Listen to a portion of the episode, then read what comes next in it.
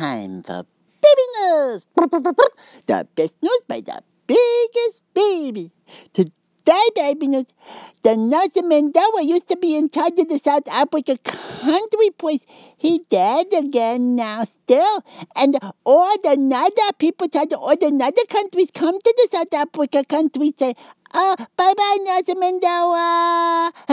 And the President Obama, he go there and he said, I really want the Nelson Mandela make me the better President Obama, the America person all the time.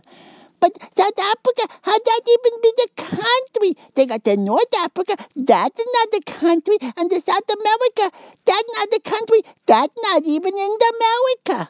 But the President Obama, he gave it the longest speaking speech thing say, I talking about the Nelson Mandela now. And sounded like maybe when he not the president of America no more, maybe he want to be the president of South Africa country.